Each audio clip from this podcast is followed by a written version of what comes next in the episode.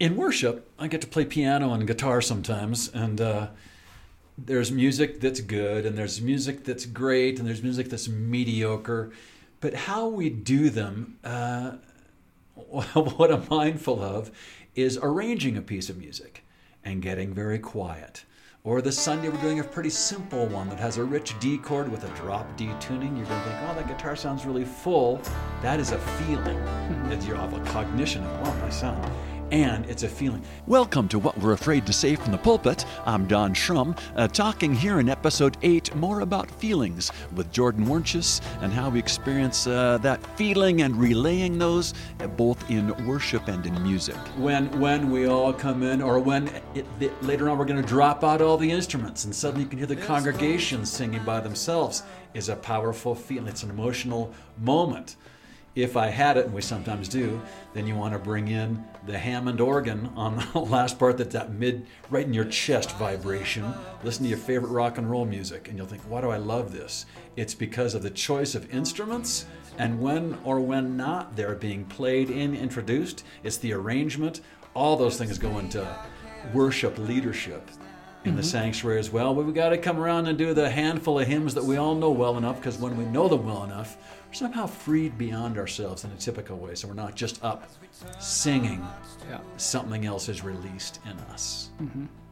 And that's when we do have some folks in the congregation raise their hands a bit, because you're feeling it. You're feeling elevated. Right. In the band, we share looks back and forth, because we know because what we have done intentionally, because we're good at this one, because we've practiced our parts, and part we understand. We feel it when the Spirit descends, and we think, we've arrived somewhere. Yay! Yeah. Yay, we're doing. We wish we'd do more often. Yep. And all that's important. I mean, I can get cynical about emotional manipulation, but also realize all of that stuff we plan every week, we're trying to create some kind of experience for people to experience God, the Spirit moving in them. Yes. So you could call that emotional manipulation. Our use of silence, of flow. Yep. I guess I kind of think about it in terms of movies are, they have music, visuals, sometimes reading on the screen. Like it's the only platform that has everything in one, right? Beautiful. And why you love movies. Uh-huh. It's got the cognitive and the voices and the narrative, and as the visuals that are sometimes literal reading, often not, often symbolic, inviting us into something different. Yep. With an underscore. Yeah. And those work in a certain way. The score and everything wants you to feel something at a certain point, right? At the end of Top Gun Maverick, when they land and everything, I'm like pumping my fist in the air, like, yeah. Standing up, people in the theater saying, sit down, sit down. Yes, it's worked on you. Yeah. And Jordan tells me that sometimes the music in these podcasts gets a little loud. That's because I'm putting it underneath, and I know that choosing the right music is key, and introducing and taking out the music creates a different event in the listener's experience that is emotive. Yep. That can add or subtract. Actually, for me, it's almost the change that does it. Right. So whatever good stuff you're telling me now, if I put music under it, it feels some other way. I take the music out, and now you're just talking in silence. Also another way. All manipulation. I don't even know where it's going half the time.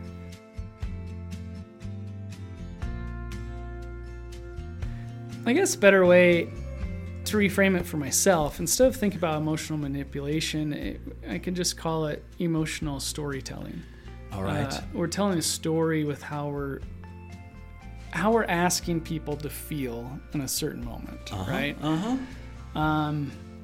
Upbeat, rowdy music makes us feel up. Quiet makes us feel introspective or possibly even sad. Yep. We don't do much lamenting. I shouldn't say that. We're coming up on Ash Wednesday, the one day of the year we get to exercise a muscle called lamenting, and pair that with divine presence. It's not just guilt and shame. It's not just down. For me, it's a richness of saying, no, we should recreate this more often. Yeah. Most people would just call that sad. We don't have a lot of words, do we? I know.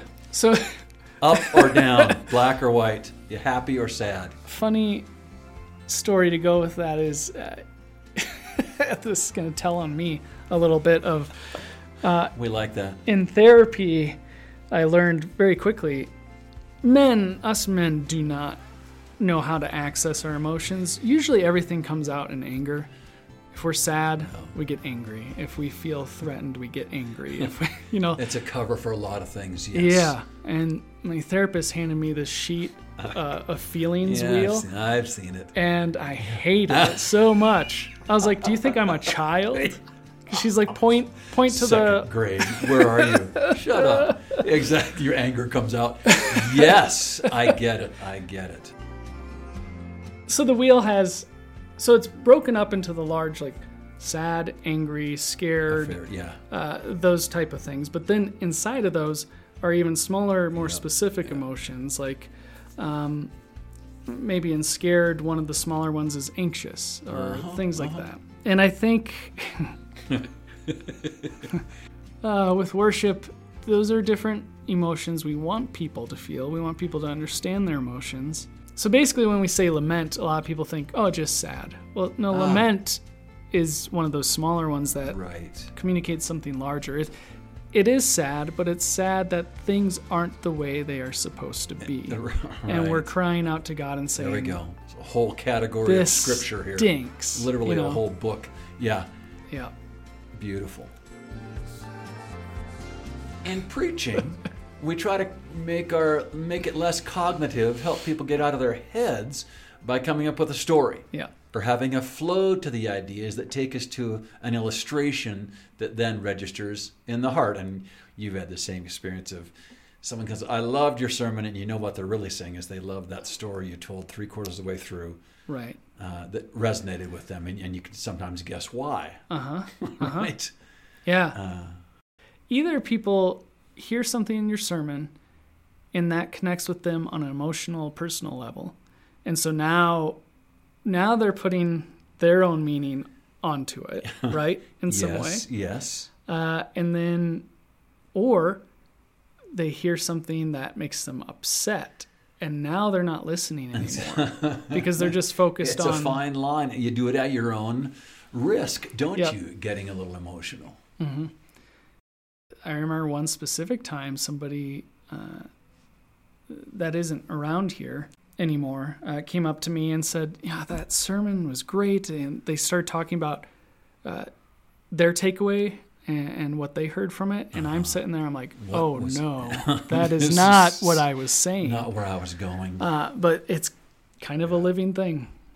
People are going to hear what they want to hear. Maybe the Spirit is speaking to them on what they need to hear from it. That may not necessarily be our purpose. Right. Look at previous episodes if you want to hear Jordan and I talk about the foolishness of preaching and what we try to do and what goes into a sermon. Yeah. Some of those same issues. When I write a sermon, I'm like, what do I want people to take away from this? Right. Huh? In other words, what's the emotion I'm trying to evoke? Am I trying to evoke an emotion of repentance, emotion of anger, lament? In preaching, I think almost always, I'm not so much trying to provoke in them an emotion as I'm trying to be authentic and real. Mm-hmm. And so I'm taking a chance at being a little vulnerable and transparent and letting them know what this story either in the scripture or what my reflections later in a life episode feels like as I retell it or as I remember it from a year or 10 ago. And I go there nervously. I spend a lot of time by myself on the trail where I'm preaching, where I'm even talking out loud, but where I'm trying things out. And every now and then I'm on something that's too hot. And I realize I can't say that. Mm-hmm. When I tell that story, even on the trail, when it's just me and God and Julie up 30 yards, who hopefully can't quite hear me, it brings me to tears. And I think, no, I'm still very undone by that. Or usually, I'm still too damn mad about that. I dare not go there from the front during a sermon. Yeah, so you're aware of the emotions in yourself. Exactly. while preaching. And I get what resonates, what makes for good preaching is some of that uncovering on my part, uncovering in front of them. Mm-hmm. But it also feels, I'm aware of, is this manipulative? If I'm aware that it's happening, am I shutting down inside? How much do I trust the congregation versus a few friends who I'm looking at who are paying attention that I can afford to let down a little more? Uh-huh. I'm off script now, that kind of thing. Yeah, and there's a fine line too of trying to discern, is this my own issue, my own emotion around this? That I don't need them to have. This is my thing. I've got to get back into counseling. Yep. Yeah. Yeah, or is this something that people need to understand? That can be hard. And by need to understand, they should also feel something about it. It does matter in people's lives, for example, like their pastor's life. Yes. And then when you're looking at the text, you ask the question, is this just my own emotions working into this? Uh-huh. Or is this really what the text is lifting up to us? Oh, boy. Yeah. There's a great exegesis, eisegesis question about what we're taking out of the passage versus what we're projecting into. Yeah. Yeah, because I don't preach on the passages I don't like the message of. Why would I do that? It's not quite that way. Sometimes I'm drawn to those because then my emotion can be, I struggle with this text. Yeah. I'm mad at Jesus. This is a really awkward text. What I don't preach on are the ones that leave me cold, that do nothing for me. And then I think, I have no avenue in. Yeah. I can't preach. I could write a sermon on this. I wouldn't want to preach a sermon because it's just cognitions or thoughts. You're not connecting to it. I'm not connecting to it. Yeah. That's a big part of it, is connecting with the subject matter. In that moment. Because that helps you be a better preacher. Absolutely, which was really much more telling when I was preaching twice on a Sunday, doing two services for a significant part of my career. Yeah. When second service, you're thinking, oh, God, I got wrapped up first service, or I was emotional too. Second service, something happens, and sometimes it's just cold, and you think, oh, that didn't go well. Or it's not. You feel like it's not echoing in the congregation enough. Uh-huh. Or vice versa. By second service, you know what you really want to say. You add a few more sentences pointed, and then you get to the heart of it. Mm-hmm. And there's that free range of emotional, I don't know where it's always going to take me. Sometimes it's not till I'm saying it out loud. I can't tell if this is, by the way, the problem with introvert preachers. Maybe you know, as an introvert, that...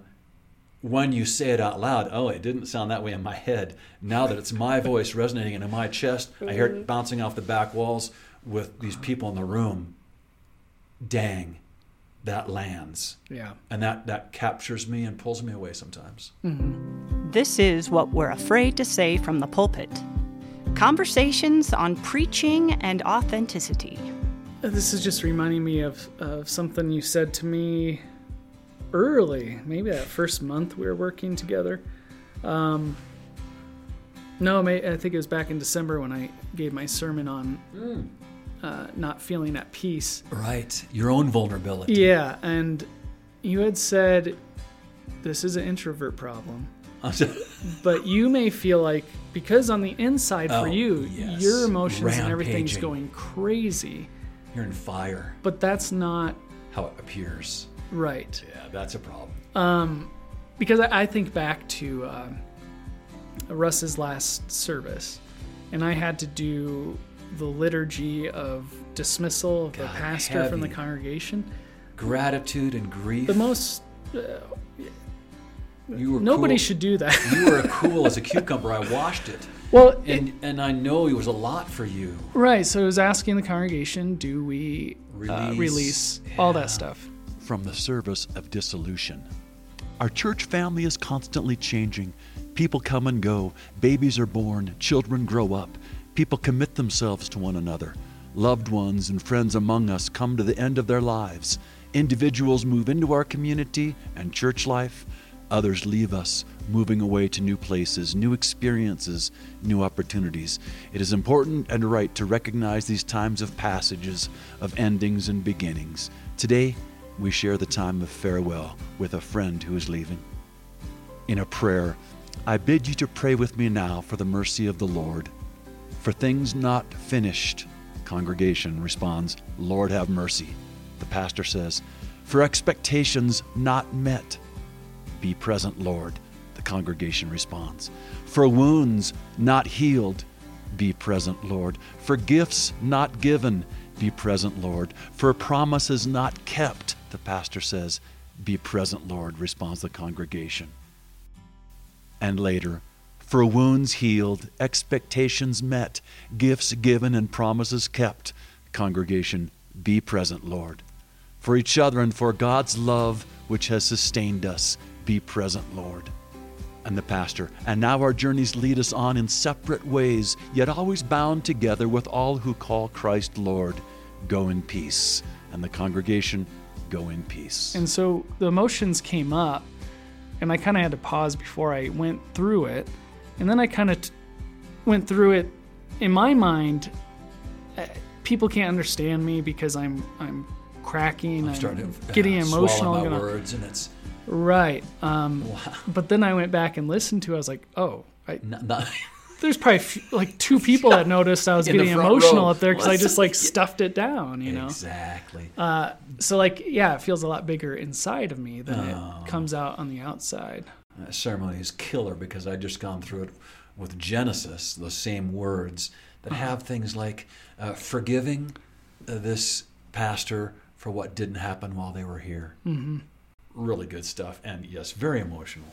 So I need to learn how to let myself express some of those emotions in not a bigger way, just more authentically, because I will try to relax a little more, be a little more extroverted with them. It's okay. I mean, maybe part of it is, and I wonder if Eric ever listens to this. But he got the reputation of the weeping pastor. Eric Holm did. Yeah, around here. And it even... A great guy. Was he more in touch, more willing to go there? Yeah, and he would just choke up a lot. All right, And so when I took over this role, I was like, well, I don't want to be known as the weeping pastor. Yeah, we know him as the cold SOB who never shows us. Right. Yeah. So I kind of tried to push it off when it comes up. Even at Russ's retirement service, when Eric was there, I leaned over to him because I noticed he had been crying already, and he wasn't even speaking yet. And so I was are you going to cry up there? Okay? And he laughed, and we had a good laugh about it. We go right to Ash Wednesday texts, where it says, "Let the priest stand between the people and the altar and weep," because the priest knows especially how deeply screwed up we all are. Yeah. That's what God is showing them in that moment. Yeah. That makes us a little uncomfortable. I had to go back for my uncle's funeral a couple years ago, and I knew the pastor who was presiding over the service. I actually went to high school with him. Wow. And he started getting emotional and crying, talking about how his grandfather had a connection with my uncle and everything. Big story. And afterwards, I was so critical of it. I was like, listen, and this is my own thing, because in my mind, if you are the pastor presiding over the funeral, the family is looking to you for that comfort and control. Right. And so if you start to fall apart, that can be a problem. Everybody's going to fall apart. And so for me, going into funerals, I'm always like, I'm the one that has to keep it all together for everybody. But, my family kind of said, I think my older brother said, well, it's kind of nice, they're giving permission in a way. And felt like he knew your uncle then. And then it gives other people permission, like, it's okay to cry. The pastor's up there crying. You can cry too. So that's my own issues around it. There's a place for it. Right? But, maybe people can write in.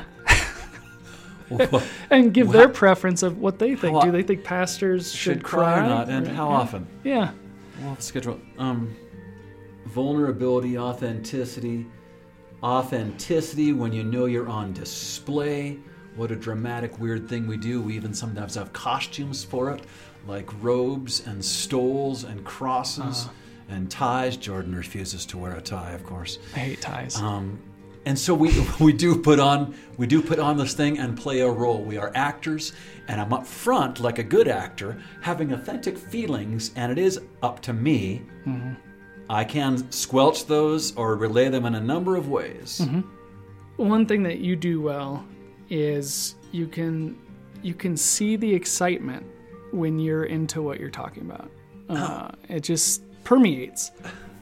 Even wow, this is one of the nicest things you've ever said. Thank you. This podcast is worth my while. I love it. That's one. There's arcane things that tickle me pink and that open up and why I'm still doing this job. And I think my problem is in my mind, I'm not showing enough emotion in sermons. I'm not showing when I'm getting excited about something. I'm not showing when I'm upset about it. Like, I'm pretty stoic in a lot of ways. Right. So trying to practice to have that come out, because I think that does influence people. By the way, you were gone on Sunday. Someone later came and said, great sermon. Boy, you're hyper, is what they said. That's what I'm talking about, of your excitement, you know?